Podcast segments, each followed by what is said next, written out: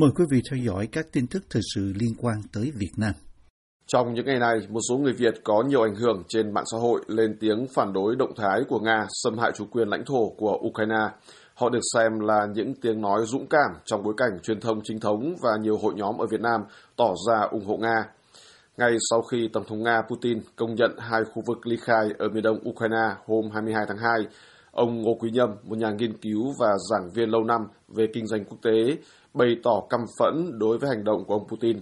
Ông Nhâm viết trên trang Facebook cá nhân có hơn 11.000 người theo dõi rằng ông có quan điểm như vậy vì đó đơn giản là vấn đề đạo lý và sự cảm thông đối với người dân Ukraine khi bị Nga xâm lược. Nhà nghiên cứu kiêm giảng viên này gọi hành động của ông Putin là cướp nước với thủ đoạn bẩn thỉu hèn hạ. Ông Nhâm nói thêm rằng mức độ tôn trọng của ông dành cho vị Tổng thống Nga giờ đây chỉ là con số âm. Nhà bình luận thế sự Dương Quốc Chính có khoảng 55.000 người theo dõi trên mạng xã hội, gọi động thái mới nhất của Tổng thống Putin là động thái leo thang rất nguy hiểm và ngang nhiên vi phạm nguyên tắc bảo toàn lãnh thổ của quốc gia láng giềng Ukraine. Nữ tiến sĩ Khuất Thu Hồng, một nhà xã hội học, từng du học ở cả hai nước Ukraine và Nga, nhắc lại kỷ niệm rằng hồi ngày 17 tháng 2 năm 1979, khi Trung Quốc đánh Việt Nam, nhiều người Ukraine đã xuống đường phản đối Trung Quốc. Rồi đây, khi đất nước và người dân Ukraine vừa ở trong cảnh khốn khó lại vừa bị Nga đe dọa bắt nạt, bà Hồng thấy bất bình và bà khẳng định không bao giờ ủng hộ thói cá lớn nuốt cá bé. Hãy để cho Kiev và người dân Ukraine được sống trong hòa bình, nữ tiến sĩ được nhiều người biết tiếng ở Việt Nam đưa ra lời kêu gọi trên trang cá nhân. Tiến sĩ Lê Đăng Doanh, một nhà phân tích bình luận kinh tế thường xuyên được báo chí Việt Nam và nước ngoài phỏng vấn, cảnh báo trên trang Facebook của ông rằng diễn biến mới nhất hôm 22 tháng 2 là điều rất đáng lo ngại đối với Việt Nam. Ông Doanh viết ngắn gọn rằng nếu Putin có thể hành động như thế này, thì Bắc Kinh cũng có thể hung hăng hơn ở Biển Đông. Tiếp đến, vị tiến sĩ khuyến cáo Việt Nam phải nêu cao cảnh giác và sẵn sàng bảo vệ chủ quyền và toàn vẹn lãnh thổ. Đây là tầm nhìn mà thạc sĩ Ngô Quý Nhâm và nhà bình luận Dương Quốc Chính cũng chia sẻ. Nhà nghiên cứu và giảng viên Ngô Quý Nhâm lưu ý rằng nước láng giềng Trung Quốc từng chiếm biển đảo của Việt Nam với lý do chủ quyền lịch sử hay bảo vệ người gốc Hoa ở Việt Nam. Ngày nay, việc Nga gặm nhấm dần lãnh thổ của Ukraine hoàn toàn cũng có thể được Trung Quốc áp dụng đối với Việt Nam, ông Nhâm lên tiếng báo động. Về thực tế là Việt Nam từng có hàng vạn người du học ở Nga dưới thời Liên Xô cũ và hiện tại vẫn có nhiều người Việt Nam thân Nga.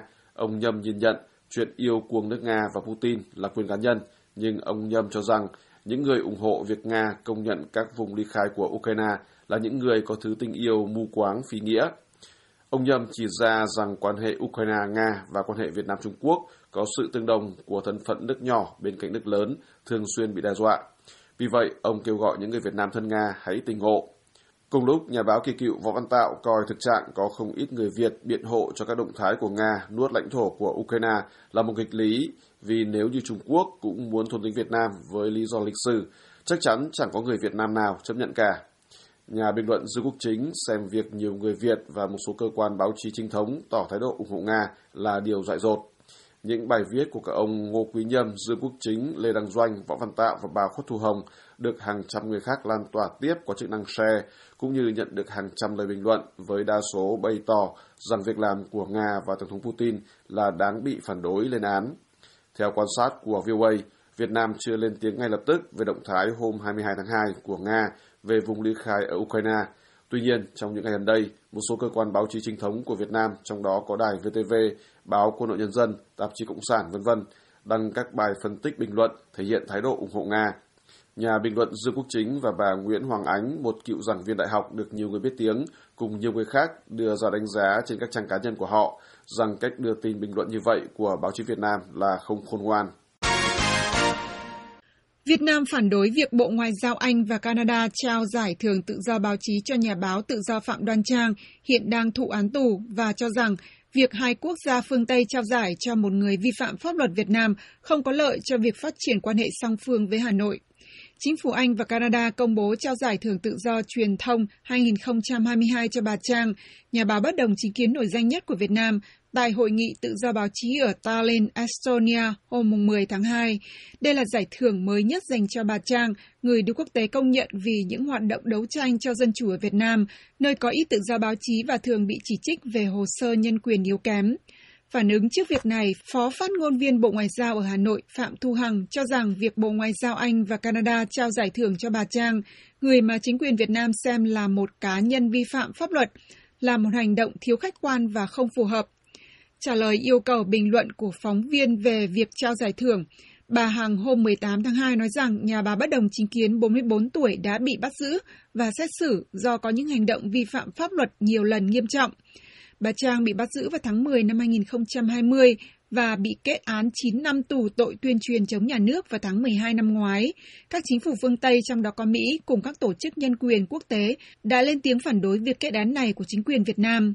Theo Phó phát ngôn viên của Bộ Ngoại giao Việt Nam, bà Trang đã liên hệ với các tổ chức và các cá nhân ở nước ngoài xuất bản các ấn phẩm trái phép có nội dung tuyên truyền, hướng dẫn kích động các hoạt động nhằm lật đổ chính quyền nhân dân. Bà Hằng nói đây là hành vi nguy hiểm cho xã hội. Ngoài việc đồng sáng lập trang luật khoa tạp chí, một hình thức báo chí độc lập tại Việt Nam, bà Trang còn là tác giả nhiều cuốn sách bị cấm xuất bản ở Việt Nam. Bà Trang còn là tác giả nhiều cuốn sách bị cấm xuất bản trong nước, gồm Chính trị bình dân và Phản kháng phi bạo lực.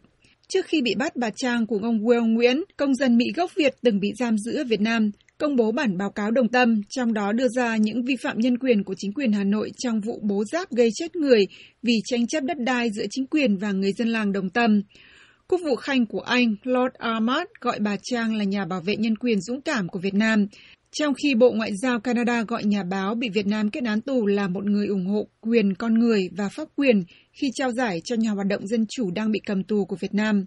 Phó phát ngôn viên Bộ Ngoại giao Việt Nam hôm 18 tháng 2 cảnh báo rằng hành động trao giải thưởng của Bộ Ngoại giao Anh và Canada cho bà Trang sẽ không có lợi cho việc phát triển quan hệ song phương với Việt Nam. Bộ Ngoại giao Anh và Canada chưa đưa ra phản ứng gì trước phản đối của Việt Nam về việc trao giải cho bà Trang người được Tổ chức Phóng viên Không Biên giới RSF trao giải thưởng tự do báo chí hạng mục tầm ảnh hưởng vào năm 2019. Việt Nam bị RSF cho vào nhóm các nước có ít tự do báo chí nhất trên thế giới và cũng là một trong những quốc gia bỏ tù nhiều nhà báo nhất. Tuy nhiên, bà Hằng hôm 18 tháng 2 khẳng định rằng Việt Nam luôn quan tâm bảo vệ và thúc đẩy các quyền tự do cơ bản của con người, trong đó có quyền tự do ngôn luận, tự do báo chí và quyền tiếp cận thông tin. Chỉ số Dân chủ toàn cầu 2021 mới được Economist Intelligence Unit công bố tiếp tục xếp Việt Nam vào nhóm các quốc gia độc tài trong bối cảnh nền dân chủ trên toàn thế giới bị đảo ngược và chế độ độc tài được củng cố hơn trong năm qua. Việt Nam xếp hạng 131 trên 167 quốc gia và vùng lãnh thổ trên bảng chỉ số của EIU, một nhóm nghiên cứu và phân tích của tập đoàn Economist, với thứ hạng tăng dần cho các nước có ít dân chủ nhất – Cùng với Trung Quốc, Triều Tiên, Myanmar, Lào, Campuchia và Afghanistan, Việt Nam nằm trong nhóm 7 quốc gia độc tài của khu vực châu Á và châu Úc. Việt Nam chỉ ghi được 2,95 trên thang điểm 10, trong khi chỉ số dân chủ trung bình cho khu vực là 5,46 và trên toàn cầu là 5,28. Na Uy là nước có chỉ số dân chủ cao nhất với 9,75 điểm. Đánh giá của EIU được công bố hôm 10 tháng 2 dựa trên 5 tiêu chí gồm quy trình bầu cử và đa nguyên, hoạt động của chính phủ, sự tham gia chính trị, văn hóa chính trị và quyền tự do dân sự. Việt Nam, nơi có Đảng Cộng sản cầm quyền, không ghi được điểm nào về quy trình bầu cử và đa nguyên. Các chỉ số về hoạt động của chính phủ, sự tham gia chính trị và quyền tự do dân sự cũng đều ở mức rất thấp. Văn hóa chính trị là hạng mục mà Việt Nam có thang điểm cao nhất khi ghi được 5 điểm. Kể từ khi EIU đưa ra chỉ số dân chủ vào năm 2006, Việt Nam luôn nằm trong nhóm các quốc gia có ít dân chủ nhất thế giới và được coi là một chế độ độc tài. Theo EIU, quá trình dân chủ hóa suy giảm mạnh vào năm 2021 với tỷ lệ người dân sống trong các nền dân chủ giảm xuống dưới 50% và các chế độ độc tài, trong đó có Trung Quốc và Việt Nam, ngày càng được củng cố. Báo cáo mới nhất của EIU cho thấy nền dân chủ đã trải qua sự suy giảm hàng năm lớn nhất kể từ năm 2010 khi cuộc khủng hoảng tài chính toàn cầu dẫn đến những thất bại lớn. Báo cáo còn cho biết rằng việc đàn áp của Trung Quốc đối với Hồng Kông và Tân Cương, cũng như sự sụp đổ của chính quyền dân sự ở Myanmar cùng với sự tiếp quản của Taliban ở Afghanistan là những yếu tố góp phần làm củng cố các chính thể độc tài ở châu Á. Ngoài ra, cũng theo EIU, các chính phủ đã tận dụng đại dịch COVID-19 để hạn chế quyền tự do đi lại, lập hội và ngôn luận, cũng như sử dụng nó như là một cái cớ để kiềm chế các tiếng nói bất đồng cũng như kìm hãm phe đối lập. Việt Nam đã bị Tổ chức Theo dõi Nhân quyền Quốc tế Human Rights Watch xếp vào số 83 chính phủ trên thế giới dùng đại dịch COVID-19 để biện minh cho hành động vi phạm quyền tự do ngôn luận và hội họp ôn hòa của người dân. Việt Nam chưa lên tiếng trước báo cáo của EIU, nhưng Thủ tướng Việt Nam lúc đó Nguyễn Xuân Phúc tại một cuộc họp báo chung với Thủ tướng Áo Sebastian Kurz hồi tháng 10 năm 2018 tại Vienna nói rằng Việt Nam là một quốc gia dân chủ, chúng tôi lên án mọi chế độ độc tài. Thống kê của EIU cho biết có 59 quốc gia độc tài trên toàn thế giới trong năm 2021, tăng 2 so với năm trước đó. Hai quốc gia độc tài mới được ghi nhận thuộc Đông Âu và khu vực Mỹ Latin và Caribe. Trong thống kê của EIU trên 160 quốc gia độc lập và hai vùng lãnh thổ, năm nền dân chủ đứng đầu thế giới gồm Na Uy, New Zealand, Phần Lan, Thụy Điển và Iceland, theo thứ tự từ cao xuống. Mỹ không nằm trong nhóm các nước có nền dân chủ hoàn toàn, mà được xếp vào nhóm các nước có nền dân chủ thiếu sót. Trong khi đó, nhóm năm quốc gia đứng cuối bảng với chỉ số dân chủ thấp nhất cũng đồng nghĩa với việc là các chính thể độc tài gồm Afghanistan, Myanmar, Triều Tiên, Cộng hòa Dân chủ Congo và Cộng hòa Trung Phi tính từ dưới lên. Trong số này có ba nước thuộc khu vực châu Á. Trong tổng số 28 quốc gia ở khu vực châu Á và châu Úc, có 5 nước hoàn toàn dân chủ gồm Nhật Bản, Hàn Quốc, Đài Loan, Úc và New Zealand. Khu vực này có 10 nước có nền dân chủ còn thiếu sót, trong đó có Malaysia, Philippines, Ấn Độ, Indonesia, Singapore và Thái Lan, và 6 chính thể đang trong giai đoạn chuyển đổi, gồm Bangladesh, Bhutan, Fiji, Hồng Kông, Nepal và Pakistan. Các quốc gia phát triển ở Tây Âu tiếp tục chiếm đa số các nền dân chủ hoàn toàn khi có tới 12 trong tổng số 21 nước thuộc nhóm này trong năm 2021.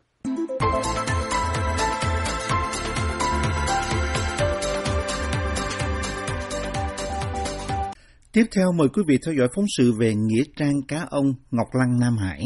Với người đi biển thì niềm tin vào sự trợ giúp của cá ông lúc họ gặp bão táp trên đại dương là điều truyền từ đời này sang đời khác. Với niềm tin đó nên khi bắt gặp cá ông lụy, họ sẽ tìm mọi cách để đưa về đất liền chôn cất và ở làng trài Phước Hải có hẳn khu nghĩa trang cá ông. Ông Danh Hường, 73 tuổi, người giữ mộ ông, kể. Trong ông ờ, 3 năm rồi lấy có một lần, những người nào mà ghe thuyền người ta vô ờ, tôi bắt được ông rồi à, đem về chôn. Cũng chống kèn, cũng làm từng cho ông. Bởi giờ ở đây người ta có cái tâm linh, người ta đi biển á tôn thờ tín hưởng dữ lắm.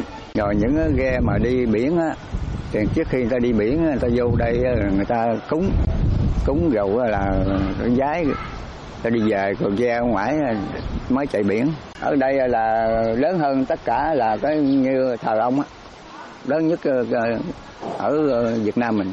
Khuôn viên rộng chừng 3.000 mét vuông ở làng chài này có hàng trăm ngôi mộ cá ông với tên gọi là Ngọc Lăng Nam Hải. Bà Nguyễn Thị Lớn, một du khách đến từ Tiền Giang, chia sẻ cảm xúc. Ở đây người dân người ta đi chài lưới chắc có lẽ là cái sự tín ngưỡng về bên cá ông chắc rất là cao cho nên người ta làm một cái khu để cho những cái ông cá ông á cô bước vô cô cảm thấy mình rất là thích thú Trước khi ra khơi, ngư dân thường đến đây thắp nhang để cầu mong ông phù hộ cho may mắn được mùa đánh bắt. Những bộ hài cốt cá ông đem từ lăng về được để vào dưới bệ thờ nhà lưu tro cốt. Một sắc phong Nam Hải đại tướng quân của Triều Nguyễn vẫn còn lưu giữ tại đây cùng với nhiều mỹ tục. Ông Danh Hường kể tiếp. Chế 3 năm là những cái ghe nào mà thí dụ ổng bị lâm nạn á, thì mắc lưới hay giả cào rồi mới đem vô đây. Vô đây rồi cũng chống kèn chiên rồi đàng hoàng à, rồi chôn các ổng rồi mới đem cái cái bài vị đem xuống ngay chỗ mà tránh á à, đem vô tránh đó để tôn thờ. Rồi cái là cũng làm từng 49 ngày để tan 3 năm. Rồi 3 năm rồi mới lấy cốt lấy cốt ngày 12 tháng 2 âm lịch của mình á đem xuống dưới còn cốt thì đem vô đây thờ Việc mai táng và thờ cúng ông được tổ chức trọng thể như một cách đền ơn đáp nghĩa của ngư dân làng chài Phước Hải. Ngư dân Phan Như Phương cho biết. Bỏ tiền không à, bỏ tiền cúng. Ừ. Còn như ờ, người ta phương xa tới ta cũng cúng lỡi lọc kia nọ không cúng gì ta cúng. Đồ với cây nhang đèn gì á. Còn đây ở đây thì mình nói chung mình ờ, cúng tiền tại tiền mình nó nó dễ ờ, tận tận dụng hơn mua gì muốn sắm gì nó dễ Giờ thì không còn các lệnh giãn cách vì dịch giả nên du khách tìm đến vùng biển này để tắm biển cũng như viếng Ngọc Lăng. Ông Danh Hường nói tiếp. Ông có, có linh thiêng lắm. Để cứu vớt rồi chúng sanh ở ngoài biển, đồ này kia, ghe thuyền đồ á. Rồi sóng gió, rồi ông cũng đừng đỡ giùm. Cho nên bá già, bá tánh ở thị trấn này á, người ta có cái tâm linh. Những người mà miền biển ở thị trấn Phước Hải này ta tin tưởng lắm. Ngư dân cho rằng cá ông là thần hộ mệnh giúp họ thuận buồm xuôi gió trong những chuyến ra khơi đánh cá. Đó cũng là vị thần trong tín ngưỡng dân gian của nhiều vùng ven biển gắn với nghề chài lưới. Người dân tin cá ông đồng hành với những mùa cá bội thu.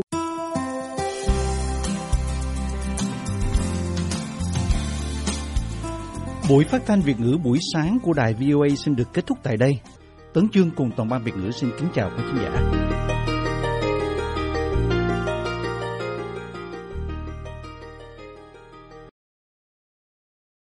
This program has come to you from the Voice of America, Washington.